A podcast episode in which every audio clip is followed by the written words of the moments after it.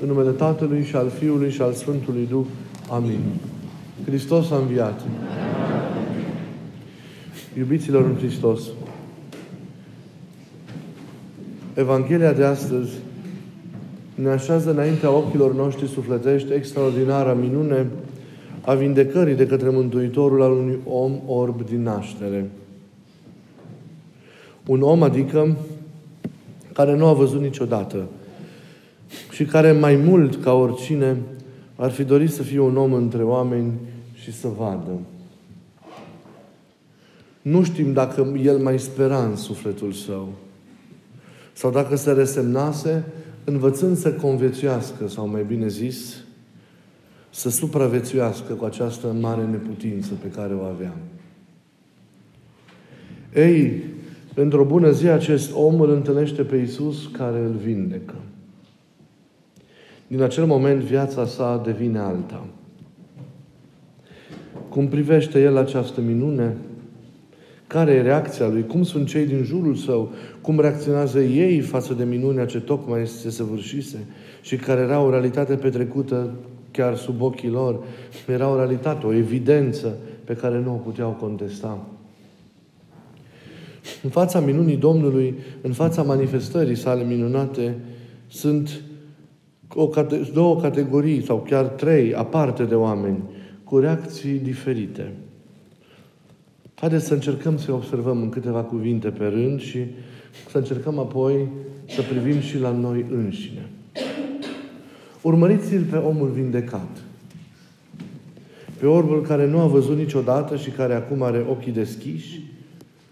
Ați văzut, mai cu seamă din finalul Evangheliei, dar și din răspunsurile pe care le-a dat evreilor, nu doar, nu doar ai trupului, ci și ai sufletului. Vede și cu trupul, dar mai cu seamă vede și cu sufletul. El vede integral. Credința i-a restaurat vederea de plină. Iar acest lucru se vede în atitudinea sa. Acest lucru se vede în reacția sa sinceră. În modul în care, chestionat fiind și apoi judecat și condamnat, reacționează. Lecția lui este splendidă. A primit un neprețuit dar de la Domnul și nu l-a primit nepăsător nu mai trăiește în continuare cum a trăit înainte. Minunea l-a transformat. Intervenția minunată a lui Dumnezeu în viața lui îl determină nu doar să se schimbe profund, ci și să renunțe, dacă e cazul, la tot ceea ce are și să nu se rușineze să fie cu Domnul. Și astfel descoperă o altă realitate se deschide spre o altă lume, spre un Dumnezeu pe care nu l-a cunoscut, dar pe care acum îl cunoaște, spre valori și spre lucruri pe care nu le-a băgat în seamă, dar pe care acum le-a văzut, le lucrează și le valorizează în viața sa. Și acest lucru e copreșitor. E în stare pentru această comoară neprețuită pe care El a găsit-o, Iisus, să lase toate comorile celelalte – care păreau comori până atunci. Și vorbea lumii și părerea oamenilor și ajutorul acestora și poziția sa în societate și așa mai departe. De dragul lui Isus care i-a făcut atât bine. Aceasta arată învierea sufletului său, logica nouă, mentalitatea nouă, felul său nou de a fi. A fost jignit, a fost luat peste picior, a fost târât la judecată, a fost dat afară din sinagogă, nici măcar nu ne imaginăm ce înseamnă, ce însemna a fi dat afară din sinagogă atunci. Însemna să fii dat afară din societate, erai disprețuit, erai desconsiderat, erai un nimeni, erai paria. Era mai rău decât un străin. Ei, el le-a asumat pe toate cu o sinceritate debordantă, fără să judece, dar, dar arătându-și ferm vecinătatea sa cu Hristos. Nu l-a renegat, deci, pe binefăcătorul său pentru a câștiga binele din viața de zi cu zi. Nu s-a sustras, ci l-a mărturisit pe Hristos cu curaj, așa cum am știut și l-a înțeles și l-a simțit El în fiecare moment din această splendidă devenire a sa. Mare lucru a făcut acest om. A răspuns și el la minunea lui Dumnezeu. Cu tot sufletul său, cu cât a putut și el să răspundă fără răutate, sincer, dar nu a lăsat nimic din adevărul pe care îl credea el sau în care, în care credea el. Tocmai aceasta, zicea el, în aceasta este minunea, că voi nu știți de unde este. Și totuși El a deschis ochii mei. De este cineva cinstitor de Dumnezeu și face voia Lui, pe acela îl ascultă. Dar n-ar fi acesta de la Dumnezeu, nimic n-ar fi putut face. Aceasta este gândirea Lui sinceră, adevărată. Aceasta este fidelitatea sa, care a tras apropierea și simpatia Domnului, care l-a căutat și, și, și a care apoi i s-a revelat pe sine ca Fiul al lui Dumnezeu. A spus de sincer ce credea. Acesta numai de la Dumnezeu poate fi. Și a asumat riscul de a pierde lucruri importante în ochii lumii. Și le-a pierdut, pentru că a fost dat afară din sinagogă. Nu a regretat acest lucru pentru că a renunțat la toate pentru singura cumare sau bogăție adevărată pe care a câștigat-o Hristos. Omul, iată, primind apoi și întâlnirea cu Domnul, a devenit un martor al său. Un martor nu doar prin cuvânt, ci prin viața și experiența sa întărită. Ceea ce e impresionant la acest om, deci e faptul că el s-a schimbat. S-a schimbat nu pentru o zi, nu pentru două, ci s-a schimbat pentru totdeauna. Și a fost ferm și nu a, nu a avut ocolișuri. A recunoscut credința sa, nu l-a renegat pe Hristos și a rămas aproape ferm în această încredințare pe care o avea despre, despre El. Mai este apoi, iubiților, personajul colectiv, să zicem așa, al fariseilor, al, al iudeilor, care nu acceptă paradoxal evidența sau minunea care s-a petrecut în fața lor. În cele în urmă, uh, ei se închid, vedeți, în egoismul lor, se închid în logica lor și își construiesc propria dreptate și se închid în ea ca într-un turn de fildeș, respingând orice realitate care le-ar contrazice cumva dreptatea lor. Insistența cu care ați văzut, că se tot repetă acest lucru în textul care s-a citit, insistența cu care îl chestionează pe cel vindecat și pe părinții lui ne confirmă că demersul lor nu era de a verifica eventualitatea intervenției minunate a Domnului, ci de a o exclude cu orice preț. Ați auzit că invocă legea, cea cu sabatul, pentru a-și liniști conștiința și pentru a-și justifica mai apoi atitudinea publică față de Isus.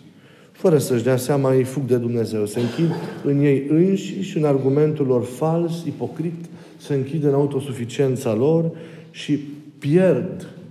Și acesta este lucrul cel mai important, dar din nefericire, ei ratează, pierd întâlnirea cu El, șansa întâlnirii cu El.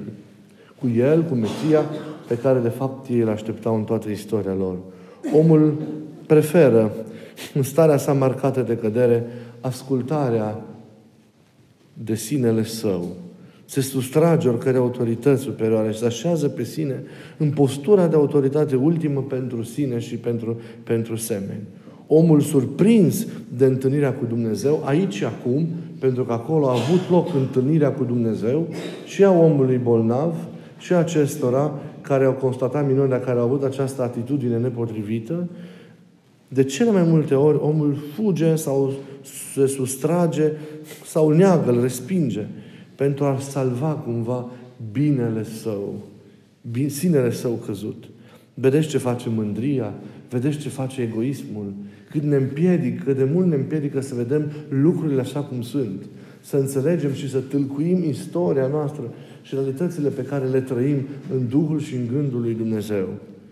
E o tendință căzută în noi de a uzurpa autoritatea lui Dumnezeu, de a ne întemeia doar pe noi înșine și de a face doar din noi înșine, din părerile noastre, din gândurile noastre, autoritatea de care, de care să ascultăm.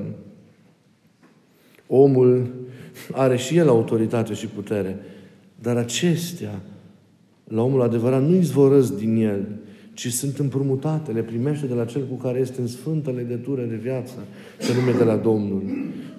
Omul căzut vrea să fie izvorul propriei sale autorități. Autoritatea sa să se nască din sine, din funcția sa, poate din statutul său social și așa mai departe. Dar aceasta este starea omului căzut, care l-a lepădat pe Domnul și care, repet, s-a întemeiat pe sine însuși. Și noi adesea îl răspungem pe Dumnezeu cu atâtea argumente dar toate acestea izvorăsc din îndreptățirea de sine, din organizarea unei vieți fără Dumnezeu. Și nu așa funcționăm cu adevărat. Dumnezeu trece prin viața noastră, se manifestă și nu-L vedem. Nu-L vedem de noi. Și pierdem șansa întâlnirii care vindecă, șansa întâlnirii care transformă, șansa întâlnirii care, care mântuie. Nu e ușoară renunțarea aceasta la sine, la acest sine.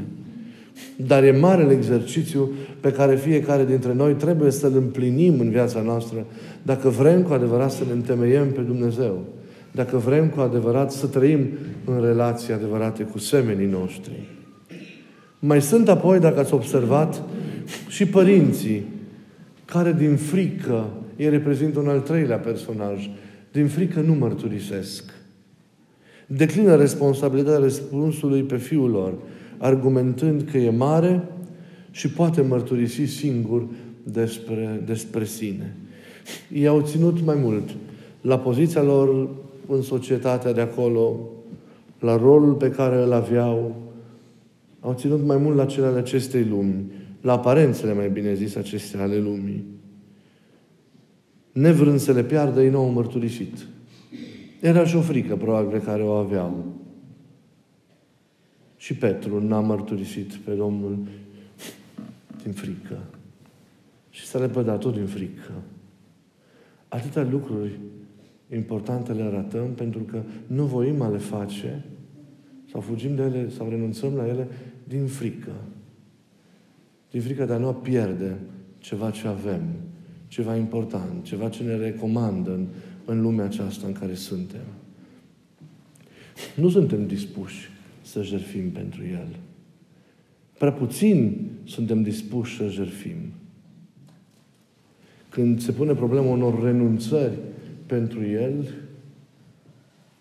din nefericire, de multe ori, alegem să tăcem, alegem să le dăm la o parte, alegem varianta aceasta a fufilării. Din nefericire.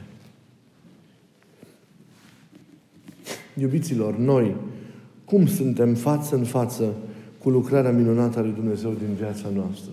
Cu prezența Lui, față în față cu implicarea Lui, cu minunile pe care le săvârșește. Care este atitudinea noastră față de El, care e realitatea esențială din viața noastră. Suntem noi, văzând minunea și știind prezența și lucrarea Lui minunată, oameni ca și orbul acesta vindecat, cu inima schimbată, nu o transformare de moment, ci una definitivă. Suntem noi oameni care, după ce văd și înțeleg, nu se mai întorc la ceea ce au lăsat în urma lor? Suntem noi oamenii care pot să-și asume jerfa pentru adevărul în care ei cred? Cât suntem în stare să sacrificăm pentru El și pentru adevărul în care credem și cu care zicem că ne identificăm viața noastră? De multe ori, lucrarea minunată lui Dumnezeu este urmată de o schimbare de moment, de o mirare și de o mică schimbare eventual. Dar noi, în fond, rămânem aceiași oameni întemeiați pe noi înșine, pe ambițiile noastre, pe mentalitatea noastră, pe orgoliul nostru în cele din urmă. Rămânem aceiași oameni zidiți în mod egoist, care pierd datorită acestui egoism șansa adevărată a întâlnirii cu Dumnezeu și cu oamenii. Pentru că nici unul, nici alții nu pot pătrunde în noi datorită acestui munte al egoismului care cuprinde inima noastră. Toți sunt sacrificați în numele acestui egoism. Suntem în stare să, să renunțăm la cele spirituale pentru a ne întări în ceea ce acest egoism în mod pătimaș vrea. Vreți? Schimbarea pe care o aduce credința. Schimbarea pe care o aduce întâlnirea cu Isus. Împrietenirea cu El. Este o schimbare nu de o zi, nu de două, ci o schimbare definitivă. O schimbare care nu mai înseamnă pentru nimic în lume întoarcerea la ceea ce am lăsat înapoi. La păcatul pe care l-am lăsat înapoi. La modul căzut de a viețui în care am trăit poate până în momentul în care El ne-a privit în ochi. Schimbarea înseamnă curajul acesta de a rămâne statornic în viața cea nouă pe care am primit-o de la El. Și înseamnă capacitatea de a ne jertfi pentru această nouă viață. De a ne jertfi pentru mărturia pe care noi în lume trebuie să o dăm despre El. Suntem noi oare astfel de oameni?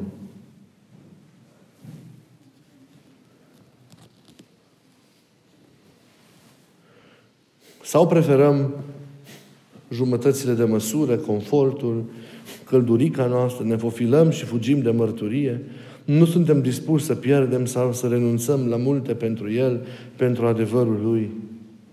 Sau, poate, suntem ca și părinții, fricoși și indeciși și preferăm tăcerea. Eu cred că mai este însă o, și o altă atitudine pe care o îmbrățișăm de multe ori. Puși în fața constatării prezenței și a lucrării lui Dumnezeu. Nu adesea suntem în aceste categorii. Fie cu jumătăți de măsură, căldicei, fie negând și contestând, revoltându-ne. Adesea mai este o atitudine, indiferența, care e foarte grea și foarte dureroasă. Ne este indiferentă prezența lui Dumnezeu, apropierea Lui de noi, implicarea Lui iubitoare în viața noastră, lucrarea Lui minunată în viața noastră. Noi suntem preocupați cu altceva. Mereu altceva e mai important decât, decât El. Și indiferența omoară. Stinge viața. Eli Wiesel, un evreu supraviețuitor al Holocaustului și care a fost și un câștigător al unui premiu Nobel pentru pace, scria la un moment dat.